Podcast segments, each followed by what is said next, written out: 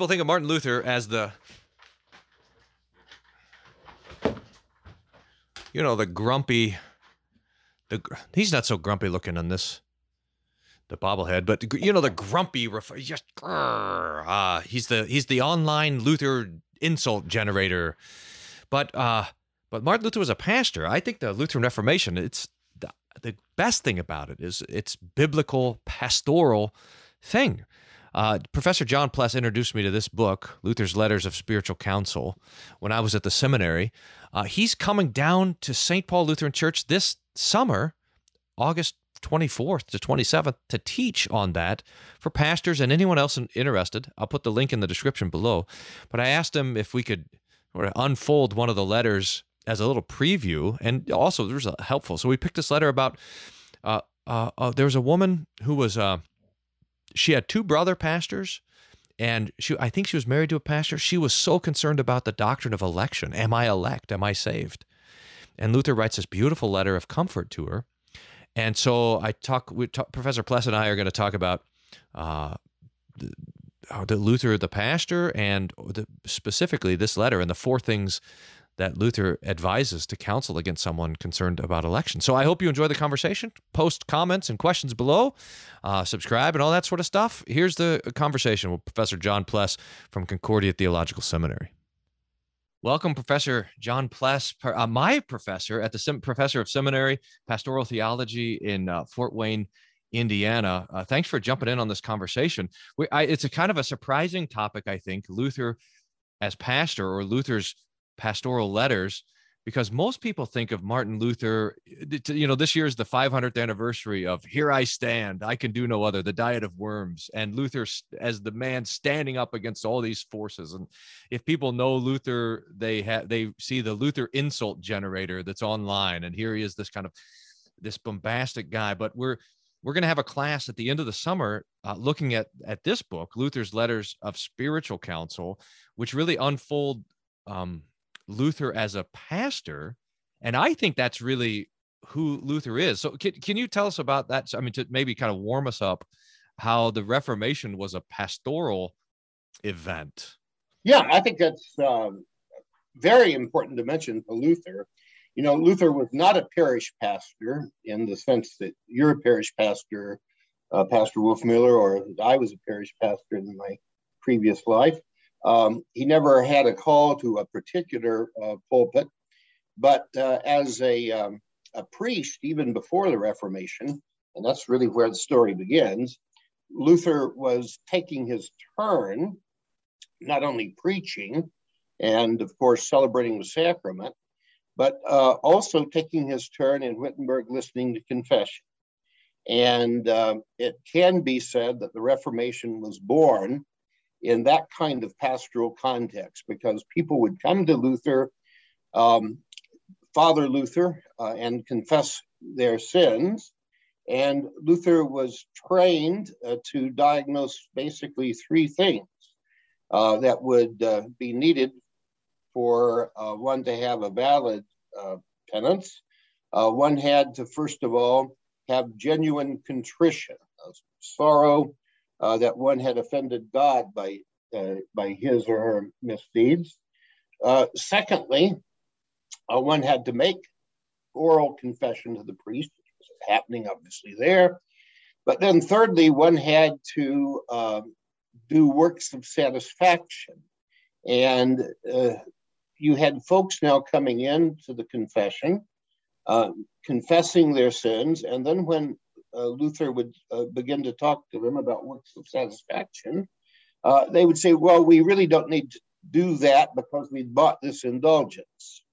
And this indulgence exempts us from uh, temporal satisfaction, these works of satisfaction. And Luther was troubled by that avoidance of works that uh, at that time he saw being really generated as you know fruits of repentance and and so in that way the reformation is begins as a kind of critique of pastoral malpractice okay mm. and um, and and then of course uh, it eventuates in the 95 thesis And uh, we all know uh, the uh, kind of the rest of the story. I think after after Luther posted 95 Theses, his own um, excommunication Diet of Worms and so forth, already mentioned. But then, uh, you know, we tend to think of Luther, I think, then, as a uh, theologian, teacher at, at University of Wittenberg, which of course he was, or a churchman who is involved in uh, uh, reforming the church, creating an evangelical way of understanding the life and function of the church. But in with and under all of that, Luther is also working pastorally. And one of the places where we see uh, kind of evidence of Luther as pastor uh, would be in uh, his letters. And you mentioned this wonderful book by uh, edited by Theodore Tappert many years ago, back in the 1950s already, I think. Uh, Luther's letters of spiritual spiritual counsel. And in my own study of Luther's pastoral theology, I've really used the letters a lot uh, to produce this little book, Martin Luther, Preacher of the Cross Study of Luther's pastoral theology. And we're going to be using those uh, two books, along with a book by um, an Australian Lutheran colleague of mine, uh, Stephen Pietsch, of Good Comfort, uh, Martin Luther's Letters to the Depressed and Their Significance for Pastoral Care Today. Uh, Luther, we, we know Luther was um, uh, very active in writing letters. In fact, in the Weimar edition of his works, there are over 3,200 letters from the pen of Martin Luther. Now, some of these are very brief notes about one thing or another. Uh, many are open letters. Uh, in fact, you know, during this uh, past um, year with the pandemic and uh, uh, one of Luther's letters from 1527, uh, a letter to a pastor, Johann Hess, whether Christians can flee in a plague time. Well, that's a letter that Luther wrote to an individual pastor, but he certainly intended it to be an open letter, and it was, you know, reprinted about ten times uh, within uh, within the year uh, that that it was written, and uh, I think seventeen times during the uh, uh, during during Luther's lifetime, or maybe during 16th century, can't remember.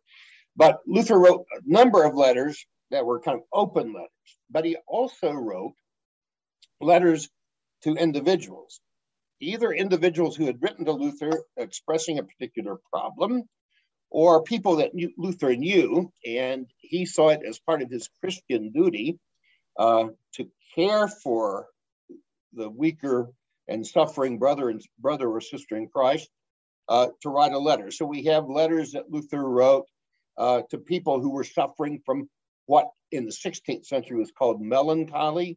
We would probably today simply speak of it as um, depression or people who were anxious and, um, you know, uh, kind of concerned about where their life is, is going.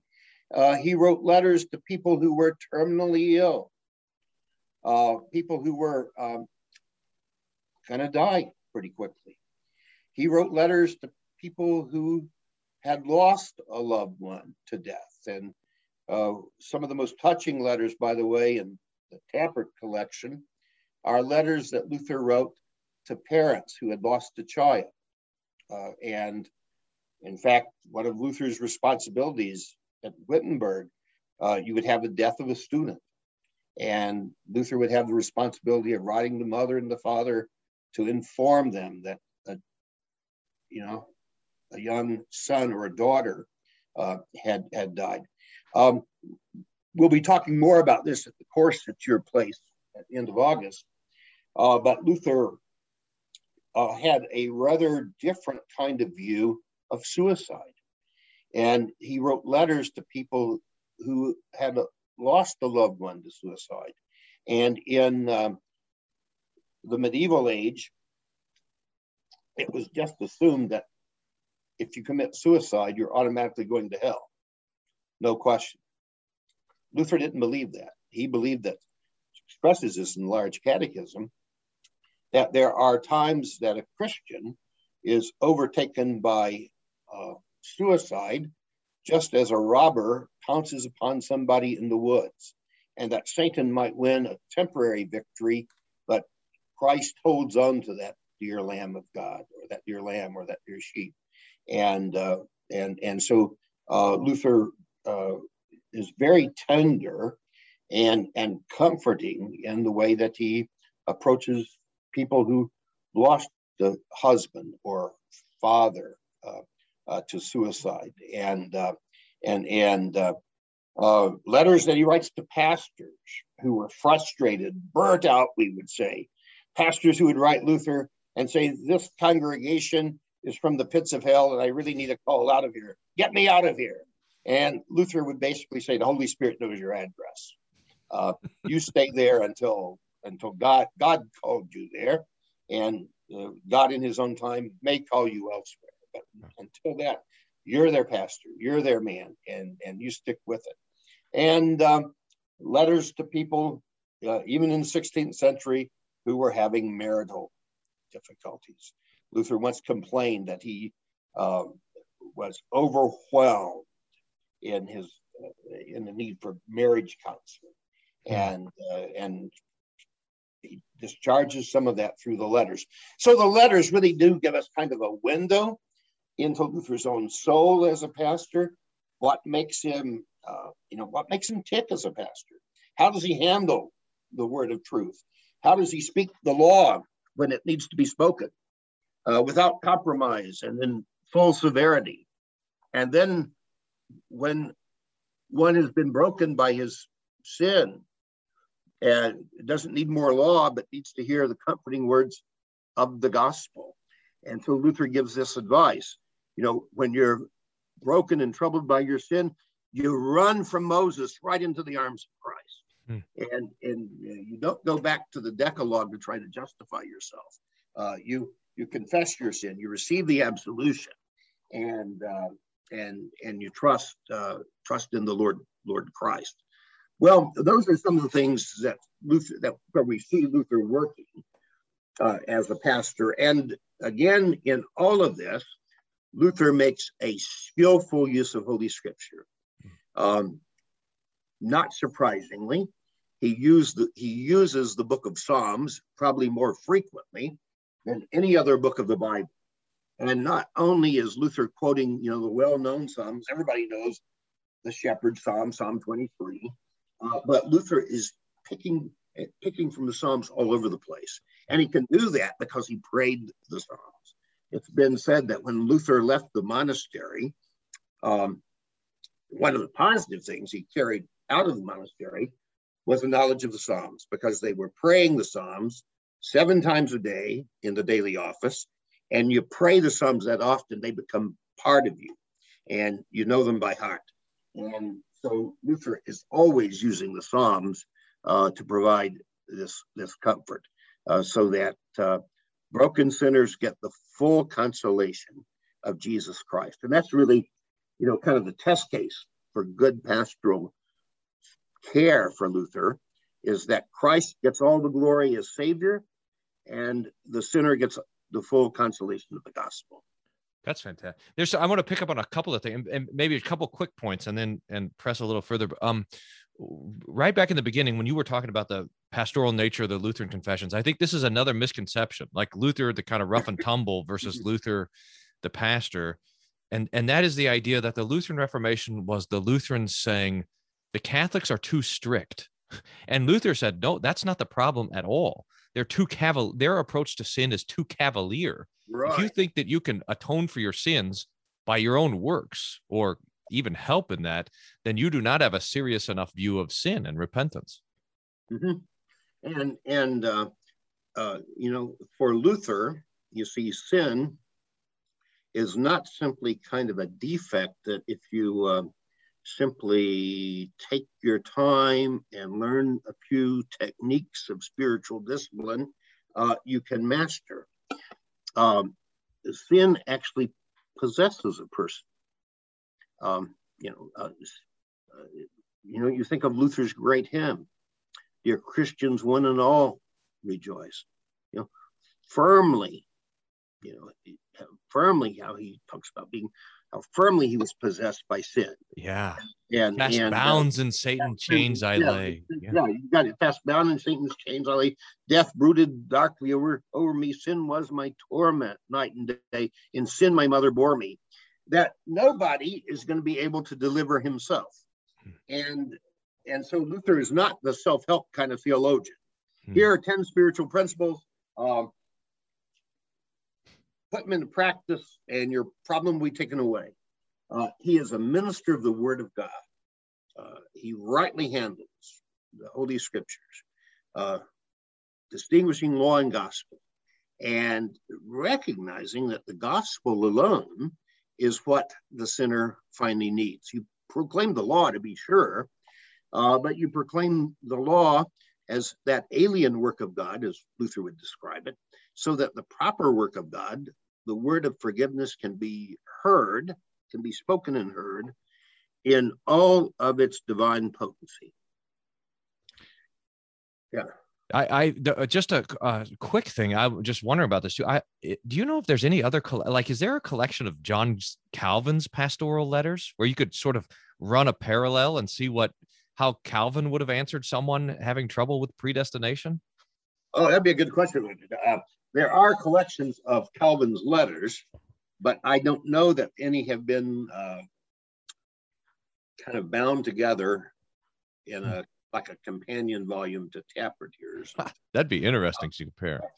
You finally learn a lot about the theologian when you listen to the way the theologian preaches, A, and also when the theologian has to speak to people who are suffering.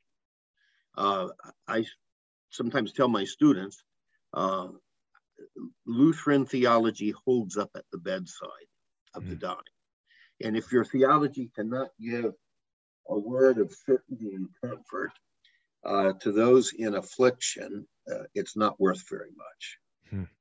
It's fantastic. And and uh, and that's really uh, really the testing point, I think. And uh, and as I said, you see this uh, in in Luther. He can be harsh, to be sure, um, but there's also a way in which he is very gentle, uh, uh, tender, uh, listening to you know the voices that are uh, crying out in their despair and bringing the word of God into their ears, into their lives.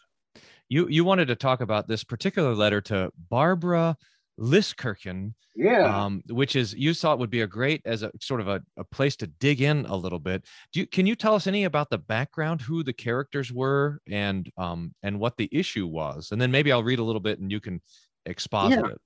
um, you know, when you asked me to do this little uh, uh, podcast, I was fishing around for, you know, what letter or which letter we might look at in the limited time we have. And as I said, when we're together at your place in August, we're to have a lot of time look at a lot of different letters. But I chose this letter from Barbara uh, to Barbara Lisskirchen um, it- it- because it's an example of how Luther uh, writes pastorally. It's a good kind of model, I think, of what he does in many, many other letters. Barb- Barbara Lisskirchen uh, was a, um, uh, a married lady, fairly young woman, when Luther writes this letter to her in 1531. She had um, two brothers by the name of Jerome and Peter Weller.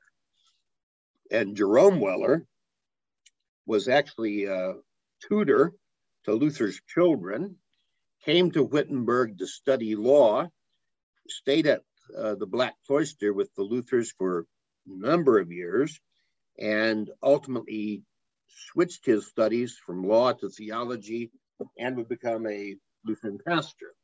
But as a young man, Weller suffered from melancholy or depression. And we're going to be looking at several of the letters uh, that Luther wrote to uh, Jerome Weller uh, on that particular topic. And again, Uh, I was kind of tempted maybe to look at one of those letters for our conversation here today, but uh, because those letters are actually in a continuum of letters, because Luther has to write him several times. Uh, and that's often, of course, the way it is with pastoral care. It's not, you know, kind of a one-shot visit. It's over a period of many months or many years. But instead, I chose the letter that Luther wrote to uh, Jerome's sister, uh, Barbara Lisskirchen, and he was troubled by the biblical teaching of election or predestination. Um, you know, that God before, from Ephesians 1, uh, God before the foundation of the world has elected those that he will call to himself, or the language of election or predestination in First Peter 1, Romans 8, and um, and and and and the other reformer, John Calvin, uh, out of Geneva, a little later on, would also tackle the doctrine of election, but he would talk about a double predestination. Uh, that God from all eternity has predestined some to salvation, others to damnation. Now, Luther sticks with what the scriptures say, and so he is never talking about election or predestination to damnation, but rather positively, God has elected us in Christ uh, to inherit salvation, and he will accomplish his good and gracious will. But when you start looking at this teaching of predestination from the standpoint of human logic or human reason, one can, would conclude if God elects some to salvation, then he must predestine others to damnation.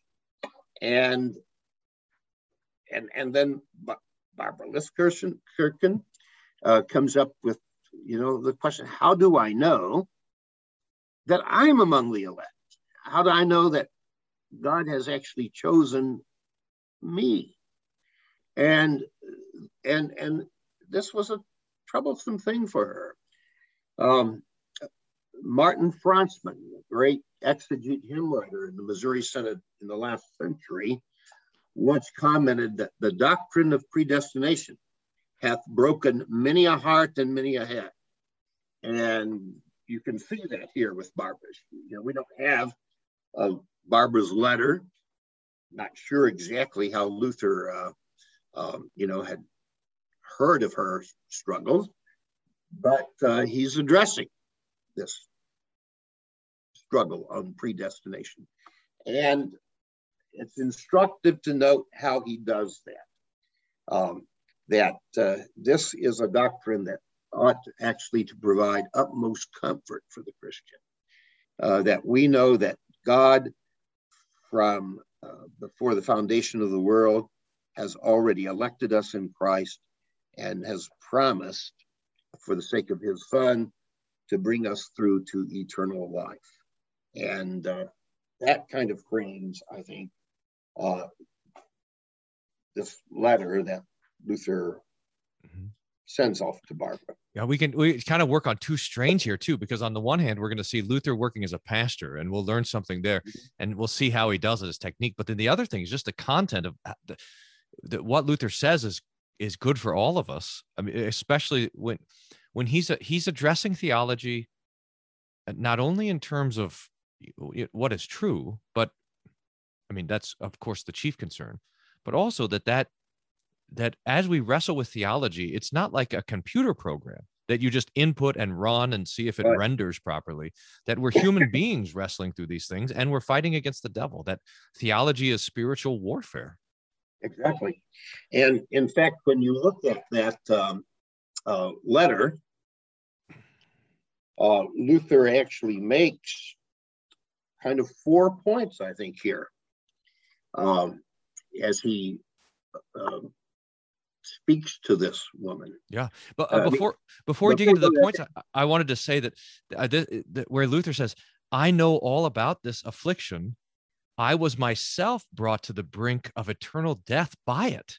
Yeah. So this is it's not like Luther's addressing a struggle that he never had here. Sometimes the pastor has to address struggles that he doesn't know about, but this is this is not one of those cases. Luther knows this battle with this how tempting the doctrine of election is to put us right to the edge of despair. Exactly. And and uh, uh, you know, Luther begins here by calling the thing what it is, an affliction. Mm. Uh, an affliction is something that is literally inflicted on you, forced on you. Uh, and he says he's endured that too. Uh, you know, when I read the letters, I often am reminded of Paul's language in Second Corinthians 1, where Paul says that, you know, we are comforting you with the comfort that we ourselves have received. And so Luther is not an outsider here. He's not uh, you know, kind of the coach standing off on the sidelines telling you how to do it. He's he's one who has it, it's a lived theology. Uh, of course, all kinds of things we as pastors uh, never experienced because of our own life circumstances. And that would have been true for Luther too.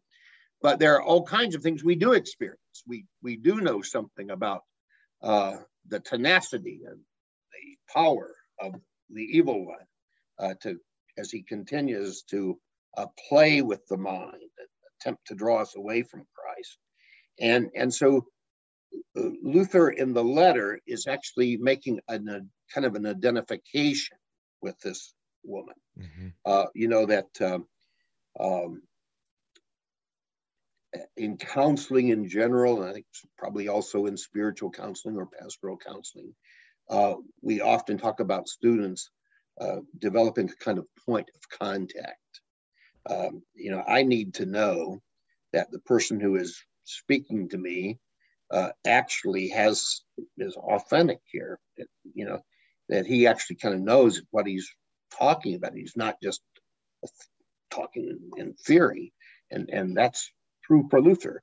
Uh, it, this is a very uh, pastoral theology is a very practical undertaking because he's bringing the word of God, which he himself has received, which has comforted him uh, to bear on the lives of those that he is now tending to. You said his four points of Luther's first point. He, I'll, I'll just read a couple of lines here. It's great. First, you must firmly fix in your mind the conviction, the conviction that such thoughts as yours are assuredly the suggestions and fiery darts of the wretched devil. The scriptures declare, Proverbs 7, he who searches out the lofty things of majesty will be cast down. Now, such thoughts as yours are a vain searching into the majesty of God and a prying into his secret providence.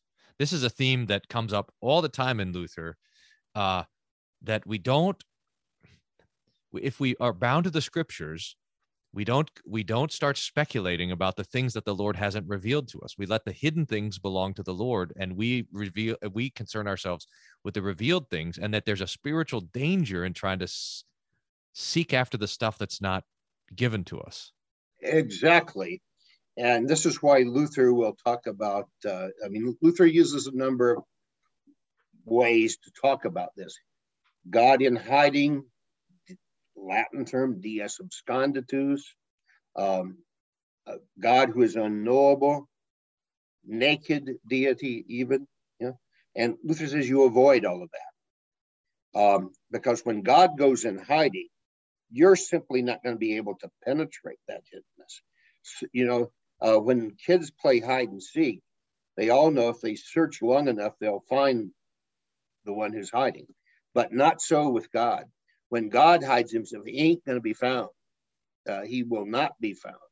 And and Luther will even talk about that in other places, like running into a bronze wall. You're not going to be able to get through it. Hmm. And you'll, in fact, you'll break your neck trying to, to do that. But we're not to try to transcend ourselves and through speculation, through human reason, mystical, mystical experience, whatever, try to find a God who is in hiding. And a God who has not revealed to us, you know, why it is that some are actually lost, even though he wills that all come to the knowledge of the truth and be saved.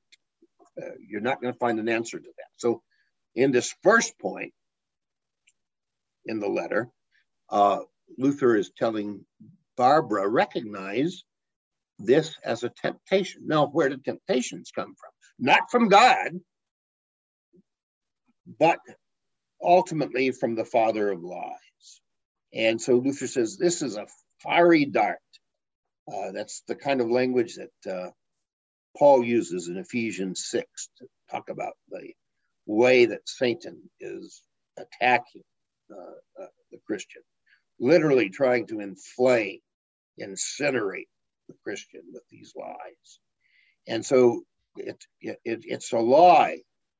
You Recognize it as a demonic lie that you should be speculating about whether or not God has predestined you. Now he's going to give, you know, sure and certain